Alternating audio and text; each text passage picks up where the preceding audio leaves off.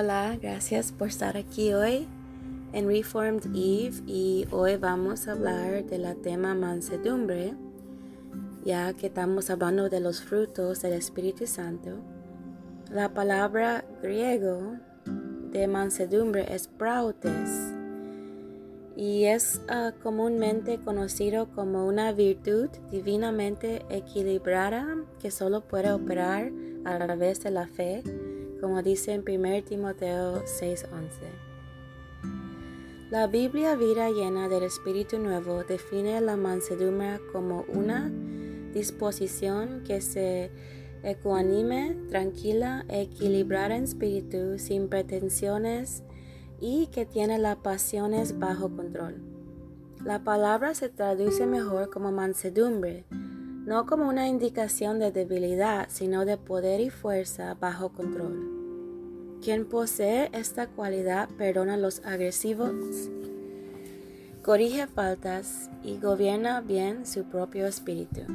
Galatas 6.1 dice, Hermanos y hermanas, si alguien es sorprendido en un pecado, Ustedes que viven por el Espíritu deben restaurar a esa persona suavemente, pero tengan cuidado, también ustedes pueden ser tentados. Efesios 4:2 dice, sean completamente humildes y mansos, sean pacientes, soportándose los unos a otros en amor. ¿Qué te viene a la mente cuando piensas en, en ser mansedumbre? Un error común es que la gente lista es debilidad o pasividad. Sin embargo, la verdadera dulzura es todo lo contrario. Requiere gran fuerza y autocontrol. La mansedumbre proviene de un estado de humildad.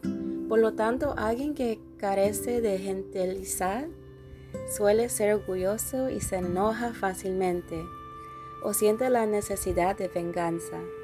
Para ser gentiles, no debemos vernos a nosotros mismos como mejores que los demás. En lugar de afirmar su superioridad, alguien que es amable quiere ayudar a los demás incluso cuando se hayan hecho mal. Un ejemplo de mansedumbre se puede ver en Juan 8, cuando los fariseos traen a una mujer que fue sorprendida en adulterio con Jesús.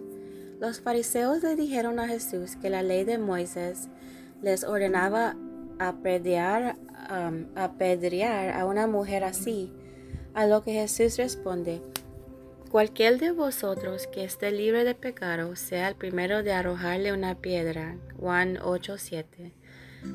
Después que todos se fueron, Jesús no condenó a la mujer y le dijo, Ve ahora y deja tu vida de pecado.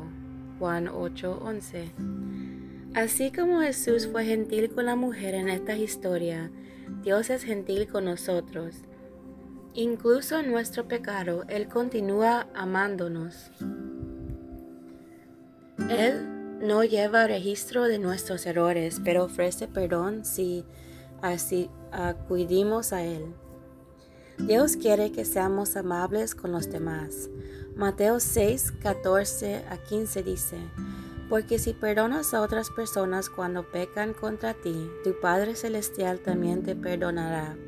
Pero si no perdona a otros sus pecados, su Padre no perdonará sus pecados. Un corazón amable proviene de amar a los demás. Esto se muestra en nuestros pensamientos y en la forma en que interactuamos con quienes nos rodean. Entonces, ¿cómo crecemos en nuestra dulzura a otros?